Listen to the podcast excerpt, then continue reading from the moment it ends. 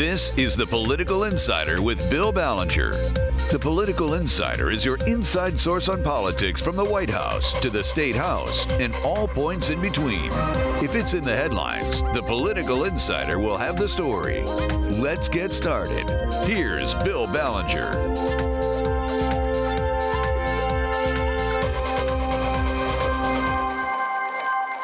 Hello out there, Michigan Radio Land. Well, the legislature is still in recess for a second week. They won't come back until April 9th. I know people grumble and they say, wait a second, don't we have a full time legislature? We pay them full time. I think they're the third highest paid legislature in the country, but they're always taking these recesses. Well, of course, the legislators insist they are doing a lot of constituent work when they're in recess, and it's true. I can tell you, uh, there's a lot more to being a legislator than just sitting on the floor of the state senate or the state house of representatives and pushing green or red buttons. Uh, there's all sorts of committee work. There's behind the scenes.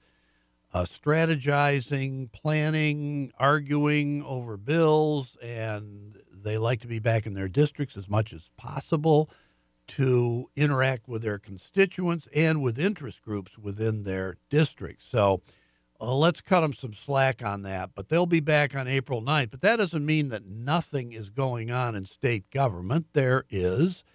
Uh, for instance, in the uh, ongoing Flint water crisis, uh, New York attorney who is uh, representing a group of plaintiffs in Flint suing the state um, for befouled water, uh, claims that the Michigan Attorney General's office is in a hopeless conflict of interest, uh, that there are four assistant attorneys general uh, representing both sides of the argument in Flint, uh, defending the state on the one hand and prosecuting the state on the other.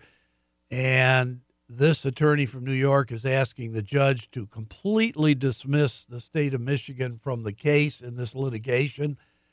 And by the way, the uh, liability to the state could be astronomical with at least three cases involving more than 20,000 plaintiffs each. Uh, that is what's at stake here. So let's watch that. This is going to go on for years, folks. Get ready. Now, by the way, um, former Governor Rick Snyder's decided he's not completely through with politics. Uh, he's signed up with a group called Two Paths America. It's been founded by former Ohio Governor John Kasich, a moderate Republican, and former California Governor Arnold Schwarzenegger, the Terminator. Uh, they have formed this group uh, called Two Paths America, which is uh, aimed at trying to represent a more moderate uh, Republican approach to a lot of the issues and problems confronting the country. It's I'm not going to call it an anti-Trump group uh, or an anti-conservative right-wing group, but certainly a different kind of a group. And Rick Snyder says, "I am with Kasich and Schwarzenegger." Uh, also, in Shiawassee County, that tornado that hit last month, uh, they asked for emergency status from the state, uh, $10 million in damage supposedly, but Gretchen Whitmer said no. Uh, don't think it qualifies, and uh, the state senator Tom Barrett and State Representative Ben Frederick aren't too happy about that. Uh, by the way, there is um, an agreement by the state Supreme Court to take up uh, whether or not to issue an opinion on what might be called adopt and amend. And this involves the ongoing dispute from last year over whether it was proper for the legislature to accept an initiative petition from state taxpayers and state voters, which they did back in September, uh, enact it into law rather than allow it to go on the ballot, which they can do. and then after the November 6th election, come back into session. This is the legislature and amend the law that they already enacted just three months before uh, in a way that they felt was more acceptable to particularly business. And this is a Republican majority in the House and Senate that did this. Uh, Democrats, uh, almost lock, stock, and barrel, voted against this action. Democrats claim, and the petitioners claimed, that the legislature does not have the power to adopt and amend in the same legislative session. So, this uh, case, or I should say, actually, two cases, because one involves hiking the minimum wage and the other involves enacting paid sick leave, uh, have been taken up by the Supreme Court, and they are going to issue an opinion. Uh, this is not involving litigation. There's no lawsuit that's been filed that they're taking up. Uh, an opinion as to whether or not what the legislature did was constitutional. The Republican majority in the legislature says yes, it was. The Democrats say no, it wasn't. And the Supreme Court said we will start to hear arguments on this in July. So, whatever opinion they come up with following that, and by the way, they could decide not to issue an opinion. And then there would undoubtedly be lawsuits filed, and that might wend its way eventually up to the Supreme Court as well. We'll have to see what happens. Uh, lingering over all this, of course, is continuing uh, commentary and debate over Governor Gretchen Whitmer's uh, plan to hike the state gasoline tax 45 cents a gallon uh, to raise what she says is the necessary $2.5 million a year over a 10 year period of time.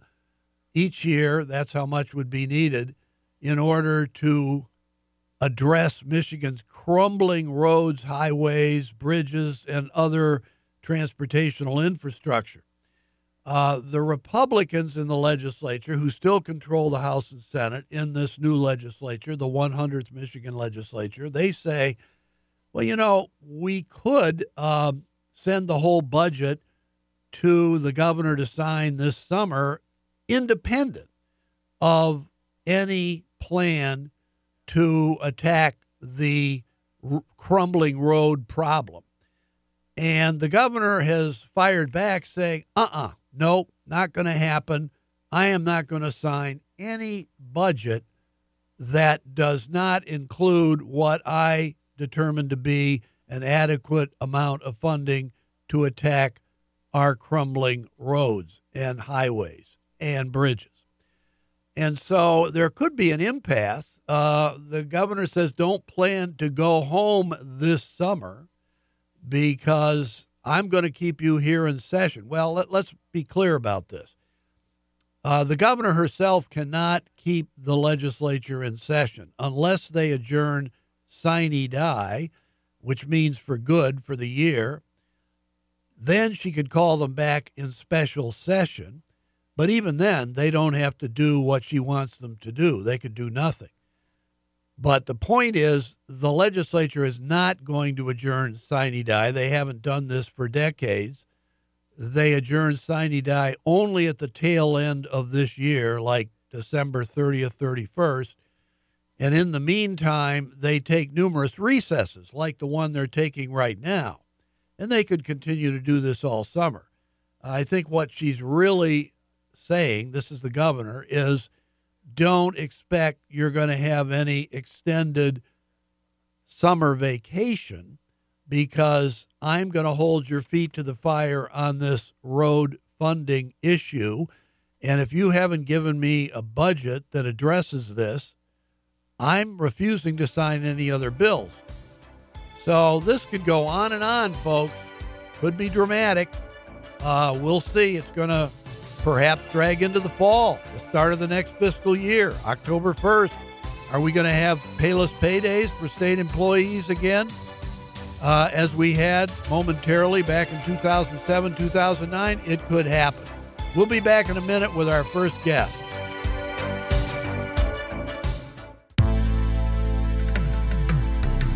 You're listening to The Political Insider with Bill Ballenger on MTN. Here's Bill. We are back with a very special guest uh, in honor of the Spartans' march to the Final Four in Minneapolis and maybe possibly for the first time in 19 years a national title. I don't want to jinx them. We have got a, a, uh, proud alumnus of Michigan State University on the line, John Truscott, who is the CEO of Lansing's, I'm sure, largest public relations firm, which he founded uh, way back uh, you know, I hate to uh, bring this up, but maybe two decades ago. Uh, almost.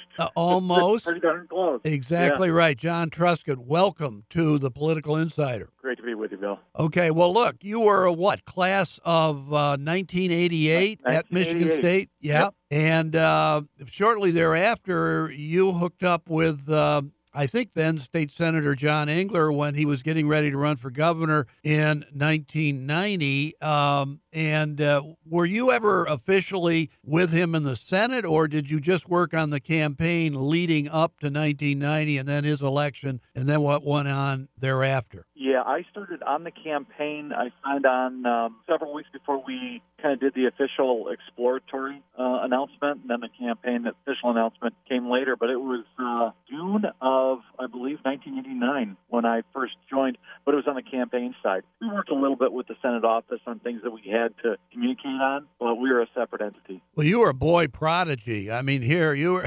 I mean, you were barely out of college. 21 on the campaign. I mean, that's incredible. And then you you were what was your official title? Like press secretary, communications press secretary. director, press secretary for almost his entire tenure of 12 years. I think you left just more than a year before the end of his term, his third and final yeah, term. Is uh, that was, correct? It was about a, about a year shy of the end of the term. I did have the communications director title after about three or four years in the administration that allowed me to work directly with all the different state departments and the public information officers there. But uh, it was a one heck of an experience and one that I would never trade for anything else. Right, and then you started your firm and uh, built it up, and and at some point, I think it was about I don't know six, seven years ago, you, um, you merged with Kelly Rossman and it became Truscott Rossman. Is that correct? Yeah, that was in uh, January of 2011. Okay. Well, look, um, let's cut to the chase here. Uh, the Spartans, uh, Spartan Nation, they're pretty excited. And it's been a pretty rough couple of years for Spartan Nation with all the very negative publicity about the Larry Nassar sexual predation uh, accusations and convictions. Uh, how do you look at what the Spartans are doing on the basketball court now, and how important is that to resurrecting their image and reputation nationally and here in the state after everything they've been through the last couple of years? I, I think it's very important, and from the standpoint of what I have always called the hit job that ESPN did on the basketball program and the football program by stringing together disparate facts that really weren't related. Um, they weren't well researched. A lot of them were rumors that ended up being unfounded, uh, or they were accusations that, uh, you know, once researched uh, didn't hold to be true. There were a few in there, but they were typically done uh, after somebody was a player years later off campus and had no relations to programs. These coaches are, are really good men and great leaders uh, of their teams, and I I'm I can't tell you how proud I am of, of what the basketball team has done to rebound to get past uh, what ESPN did to them and now really be on top. And I was just reading a Detroit News article about how the team had gotten together and aired out all their grievances, differences, and why they loved each other. And, and I, I think that what they went through last year really has made them a much stronger, better team. Well, when you look at Tom Izzo, a legendary basketball coach, and Mark Dantonio in football, um, these guys are iconic figures. It must have been very rough on them uh, to have had to uh, listen to and endure all this criticism and controversy, which had really nothing to do with them or their program. They're responsible for basketball and football, respectively. Uh, how about the players? I mean, you alluded to it briefly there. Uh, Do you think they were affected by all this terrible publicity, or did they kind of just block it out? I think it's impossible to not be affected. Um, and I think we saw it in the way, you know, some of the distractions and the way that, that they play. I can tell you because I was talking to the coaches through all this, the way that they lead their players and teach them to be good men, good students, um, grow up and, and really shape them uh, into men. It's it's really admirable and different than a lot of other programs out there. And MSU was really doing it right. So that's why when you see the the as I said the hit job that ESPN did, it was so unfair, and the coaches took it pretty hard um, because they knew they were doing everything right. Um, you know, football team, for example, in the off season, you can only see your players or have contact with them eight hours a week total, and so you can't know what everybody's doing every minute of the day. You try to provide an example, you try to lead them, and then hope that they do the right thing. And I think we have seen since then a real true example of how they're trying to show the entire country and the sports world how they're doing things right and the character that uh, exists on these teams. When can you tell whether uh, the players and or the coaches endured uh, criticism or catcalls or booing or whatever from other schools when they went on the road and played in, let's say, Minnesota, Iowa, Illinois, Indiana, Ohio? Uh, did they feel like Michigan State was being made a, a target of ridicule? Uh, I don't think it, I. I never heard that it came to that, and I know that for the athletic department, there were a number of coaches calling from throughout the country expressing their support because they know how easy it would be for them to be next. One kid steps out of line and does something wrong, and then the media slimes the whole program, and and how unfair that is. But um, there was there was a lot of quiet support that was coming in, a lot of personal phone calls and and emails that I think helped prop up the coaches and let them know that uh, not everybody believed what they were reading. And you know, this was at a time when uh, President Trump was kind of at the height of the fake news uh, statements and things like that. So I don't know if that had anything to do with it or not, but I think people saw through it. But I'll tell you, I had one example where I was out in Colorado skiing and I was watching that that first game in the tournament with Middle Tennessee State that we lost. We had come in, we were at lunch, and a guy jumped up and yelled, "Oh, Izzo's a crook! He's going down for this!" And I kind of spoke back and uh, um, had some words with the guy and put him in his place. Uh, I wish I could see that guy these days, right now. I'd love to have a little conversation about that. Absolutely. So I know it happened to Spartans across the country, and uh, you know we had to be careful for a while. But this is really true vindication. And what about the team itself? How do you feel as a sports fan and as a basketball observer over the years? And look at all these other teams that Tom Izzo has had between 2000 when they won the national title and now, many of which people thought would win the national titles in their yeah. years and did not. Now, how do you feel about this team going into the game against Texas Tech and then uh, perhaps the national title game on Monday? Well, I, I think the past has shown just how difficult and competitive uh, big college sports is. Anybody can win at any time. And when you look at this tournament, which has been one of the best tournaments I've ever seen all the way around, the games have just been spectacular. Um, you know, it, it's one wrong decision, one, one wrong pass can lose you the game. But I really think the character of this team has shown through. Um, the media has done a really good job, I think, uh, exposing some of the some of the issues that the players have had family wise. That there are a few players that their mothers were uh, almost on death's door. They were so ill, and how they fought back, and you know how it affected them, how they've recovered, and the mothers are there. You know, there's a real sense of family uh, with this team that I think has brought them together, and they needed that given the last year and the trials and tribulations that they've gone through. Okay, we're going to be back in a minute to talk more about the activity this weekend in Minneapolis, but also some other things with John Truscott. Back in a minute.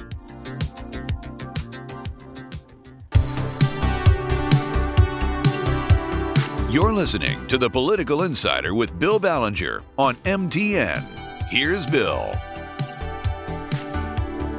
We are back with John Truscott, who is a Michigan State University alumnus, and he is the founder and CEO of Truscott Rossman Public Relations in Lansing. Uh, this weekend, again, uh, John Truscott was just saying when we went off that he thought Tom Izzo would figure out a way to get to Texas Tech, uh, even though they have this incredible reputation as a defensive team, deservedly so. Um, do you have any preference, John Truscott, if they beat Texas Tech as to who they might face on Monday night? Uh, I don't think it matters. Virginia worries me a little bit, given how I saw them shooting um, uh, against Purdue. It's uh, uh, there, there are some great shooting teams out there, uh, so I, I don't think it matters. You know, bring on the best team. I think they're all about equal. This will come down to who makes fewer mistakes and who has the the best coaching strategy. And I tell you, if if our guys are all hitting, when you get Kenny Goins and Matt McQuaid and and them really contributing, they're almost unstoppable. So um, you know they've really got to got to pull it together and, and make sure that they're they're at the top of their game. And I this is this is where Tom Izzo excels in getting these guys ready for this. So I'm looking forward to great performances. Okay, let me ask you another thing. Uh, your former boss, uh, John Engler, was the interim president of Michigan State University for a year. Then he resigned earlier this year. Um, I think you were doing some work with uh, John Engler and or the Board of Trustees of Michigan State while he was the interim president. Um, it appears to me, and I'm really ignorant about this, maybe you can clear it up. I think, you know, a lot of the people that uh, John Engler brought in, like former Supreme Court Justice Bob Young, uh, have left uh, with John Engler. I'm just wondering, Emily Guerrant appears to me to still be there. Uh, what about Kathy Wilbur, who is, I think, the government relations person, former interim president of CMU? Is she still there? Still there doing a great job. Yeah. So, in other words, uh, a lot of the people that John Engler brought in to help him are still there, even though he's gone. They they are, and they are top notch talent. Now, whether they choose to stay under new president would be, you know, their call. But they're still there doing a, a great job. Uh, Carol Viventi was there, had some health issues. Um, but uh, you know, Bob Young, you're you're bringing in a former Supreme Court justice, a guy who had a distinguished legal career as an attorney, then through the court system. Um, he was definitely the the right guy. You know, unfortunately, we're dealing with um, in so many places these days the politics of of a situation, and when you have a, a partisan board, uh, their motivations are a little bit different than somebody who's appointed by the governor, like in most of the other universities. And I've argued uh, that the three top universities that have elected boards, they should be appointed by the governor, no matter who that is, because then I think there's a clearer line of accountability to the administration and to somebody who is elected that people know. Um, but a governor has different opportunities. You're not appointing people who have to clear a convention to be nominated. So your your pool of candidates is different. Um, that's a constitutional change is for others to make that decision, but I think it would be appropriate. Well, what you say has a lot of support, but as you point out, it would take a constitutional amendment, and that means a vote of the people. It would have to be put on the ballot either by petition or by a two thirds majority of each chamber of the legislature. And of course, we've had uh, nearly 60 years to make that change, and nobody's come close to trying that, right? Right, but given what's happened now at some of the universities, uh, what's going on at Wayne State and the controversies with their medical school, what's going on at Michigan State, the public at least has more awareness than they've had in the past of the governance of these multi-billion dollar institutions that are so important today, not only in terms of our economy and, and what they generate, but for research and the education of the, the leaders of our future. So I, I think that there's a heightened awareness that might get some support now that people are aware of some of the problems that have gone on. From what you've seen and heard, do you expect that the search committee for a new permanent president is going to come through with a nominee uh, on schedule, let's say June or July? Do you think that's going to happen? Last I knew uh, and had read and heard from people, they were still on track. So I think this is one of those issues that they, they really have to. Uh, to to restore confidence uh, in people that that there's strong governance in place. This is their primary job, hiring the president. Um, so if you can't conclude your primary responsibility according to the schedule that you set out, you know what else? What other problems are there? So I, I think for the governance of the of the university, and then also for confidence that this board can govern, I think that's very important. Let's switch gears. Uh, you are on and correct me if I've got the title wrong, the Michigan Capitol Commission. Uh, and vice chair. Your vice, okay. Um, tell me, what is that group and what is going on at the Capitol going forward? I mean, there's been lots of construction in the Capitol over the last yeah. several years. There are big plans, I think, coming up in the future. Can you tell our listeners about that? Yeah, it's it's really exciting, and and for somebody who's worked around the legislative process and around state government virtually my entire career, that building is is such an iconic public museum uh, that that we work in every day.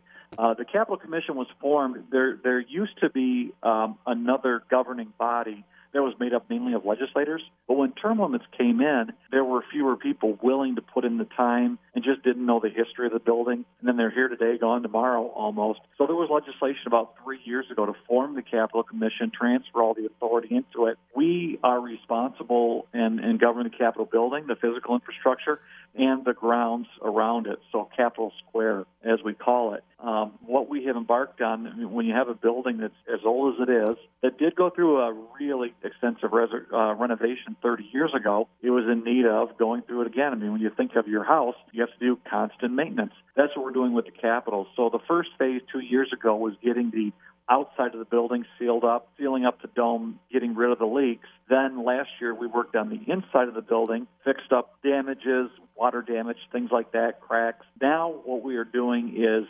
replacing the heating and cooling system to a geothermal system, so it's much cheaper than it has been. We're converting to LED lighting, so our electricity costs will go down. These will be uh, really good long-term fixes. And now the new project is uh, a visitor center or heritage center. We don't have the official name for it, but anybody who's been to the U.S. Capitol knows that you go in as a visitor in this uh, kind of it's it's a museum. It's the history of the building and the people and and how it was built and and just unique things to look at. It's a true education center. We're going to build a very small version of that, uh, and at the same time, it'll be dramatically increasing safety for whether the kids uh, enter the building, where they gather. We can have enhanced camera systems and and things like that. If there were ever a crisis in today's capitol, the way it's configured today, there's nowhere for the visitors to go or nowhere for the school kids to go to gather for safety and then to leave the building. This will provide us those opportunities. Uh, plus, we'll have some very large conference rooms to hold uh, events uh, that are related to the capitol, and it's um, you know it's about a two-year project, uh, and uh, it's underway, and it's really exciting. That's going to be on the north side, mainly of the capitol, the northwest yeah, kind of side. The, is that the, right? The northwest corner. Yeah. We'll wrap around the building a little bit, but we can't. Uh, we may have to uh, move a few of the geothermal wells. But uh, overall, it's it's on open space, and it will it'll create for anybody who drives by there. Uh, it's going to be a, a beautiful, very impressive uh, entrance, and important for us school buses can now pull up right next to the building, unload the kids, and the kids don't have to deal with traffic or crossing the streets or anything. They can enter right into the building. So that safety aspect is really important. When you mentioned the commission and you said it's been changed, um, three years ago. Uh, who is on the commission now? How big is it? Are there still some legislators on it? Uh, who who are exactly the members? I mean, you technically right now are in the private sector yourself, serving on the commission. I mean, are most of the people on it from the private sector or not? Yeah. So um, six members. Uh, the Secretary of the Senate and the Clerk of the House are automatically on it, so that provides some continuity and a, and a connection to the, the legislative bodies, which have a lot of offices, and the chambers in the building, so they're very important. Um, the uh, clerk and the secretary of the Senate, or the speaker and the majority leader, each get uh, an appointment. The governor gets uh, two appointments. Um, and then there are a total of six, so I can't remember who gets that last appointment. But we have a former legislator, former Senator Roger Kahn, uh, is on there. Um, Bill Candler, who was the, I can't remember if he was the Secretary of the Senate or the Clerk of the House, is on there uh, as well as a few others. It's a great group. We love the building, and uh, we are committed to keeping it open to the people of Michigan. Wow. Incredible. Um, keep up the good work. Look, I wish Thanks, we Bill. had more time. I want to talk about Michigan State's mass timber building, whatever that is, but it sounds impressive. But we don't have time. We can't talk about it. So thank I'll you very much. Anytime. We'll get you another time. Thank you very much, Okay, John Truscott, CEO of Truscott Rossman Public Relations in Lansing.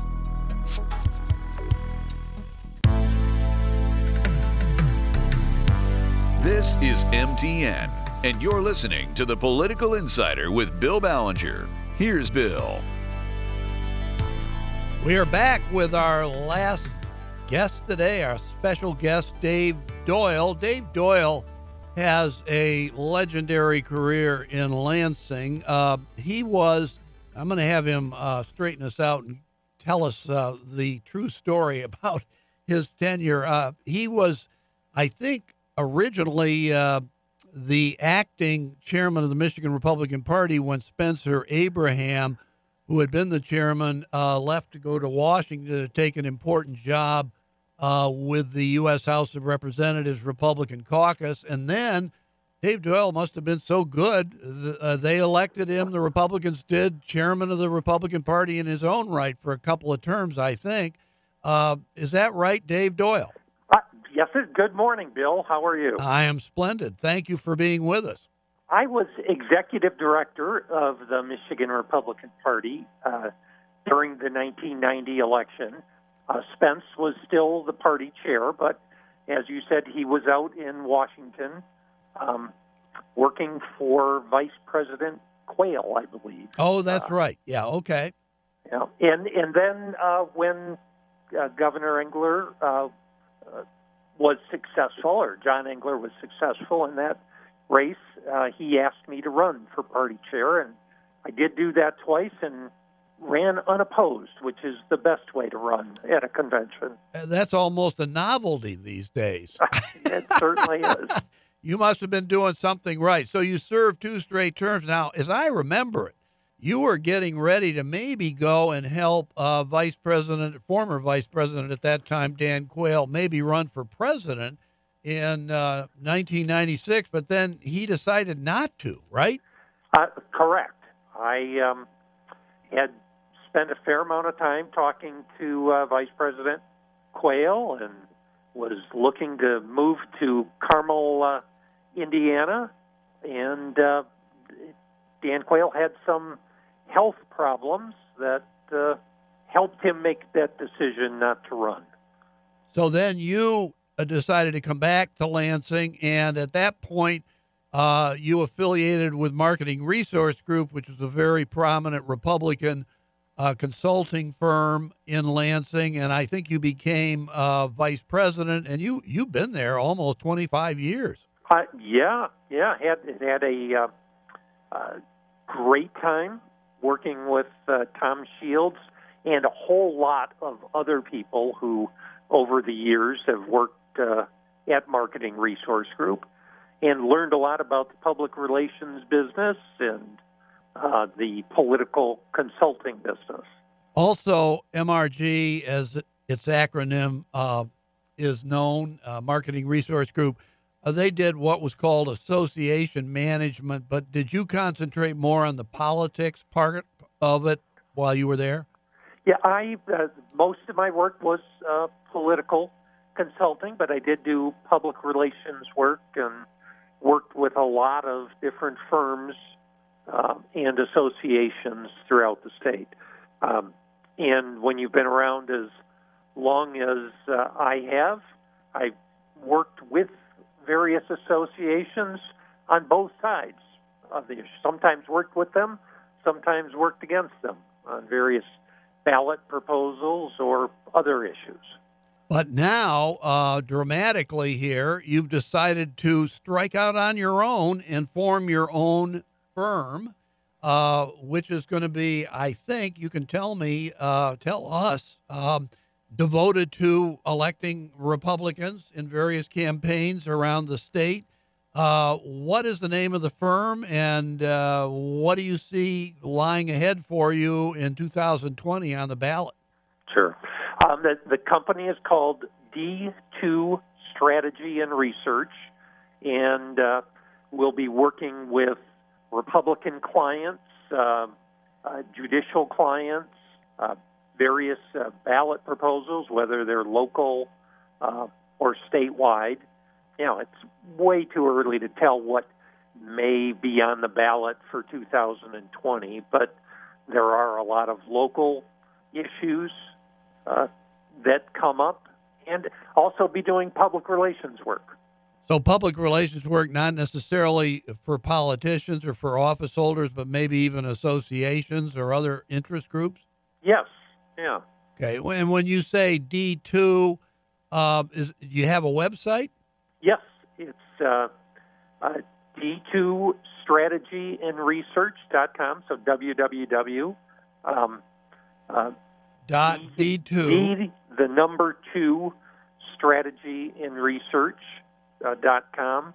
The uh, uh, it, it is also abbreviated as D, the number two, hyphen SR dot com.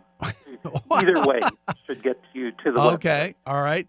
Uh, well, look, when you look at uh, 2020, as you say, we really don't know what's going to happen. I mean, honestly, there is this litigation going on in federal court uh, involving potentially the state Senate, which is not supposed to be on the ballot in 2020. And some people are thinking, you know what?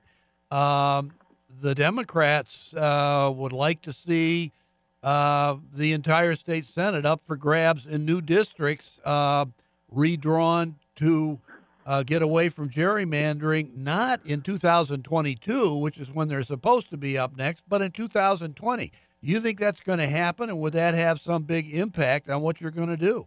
Well, it would have a huge impact, um, but I have no idea what these uh, judges will do.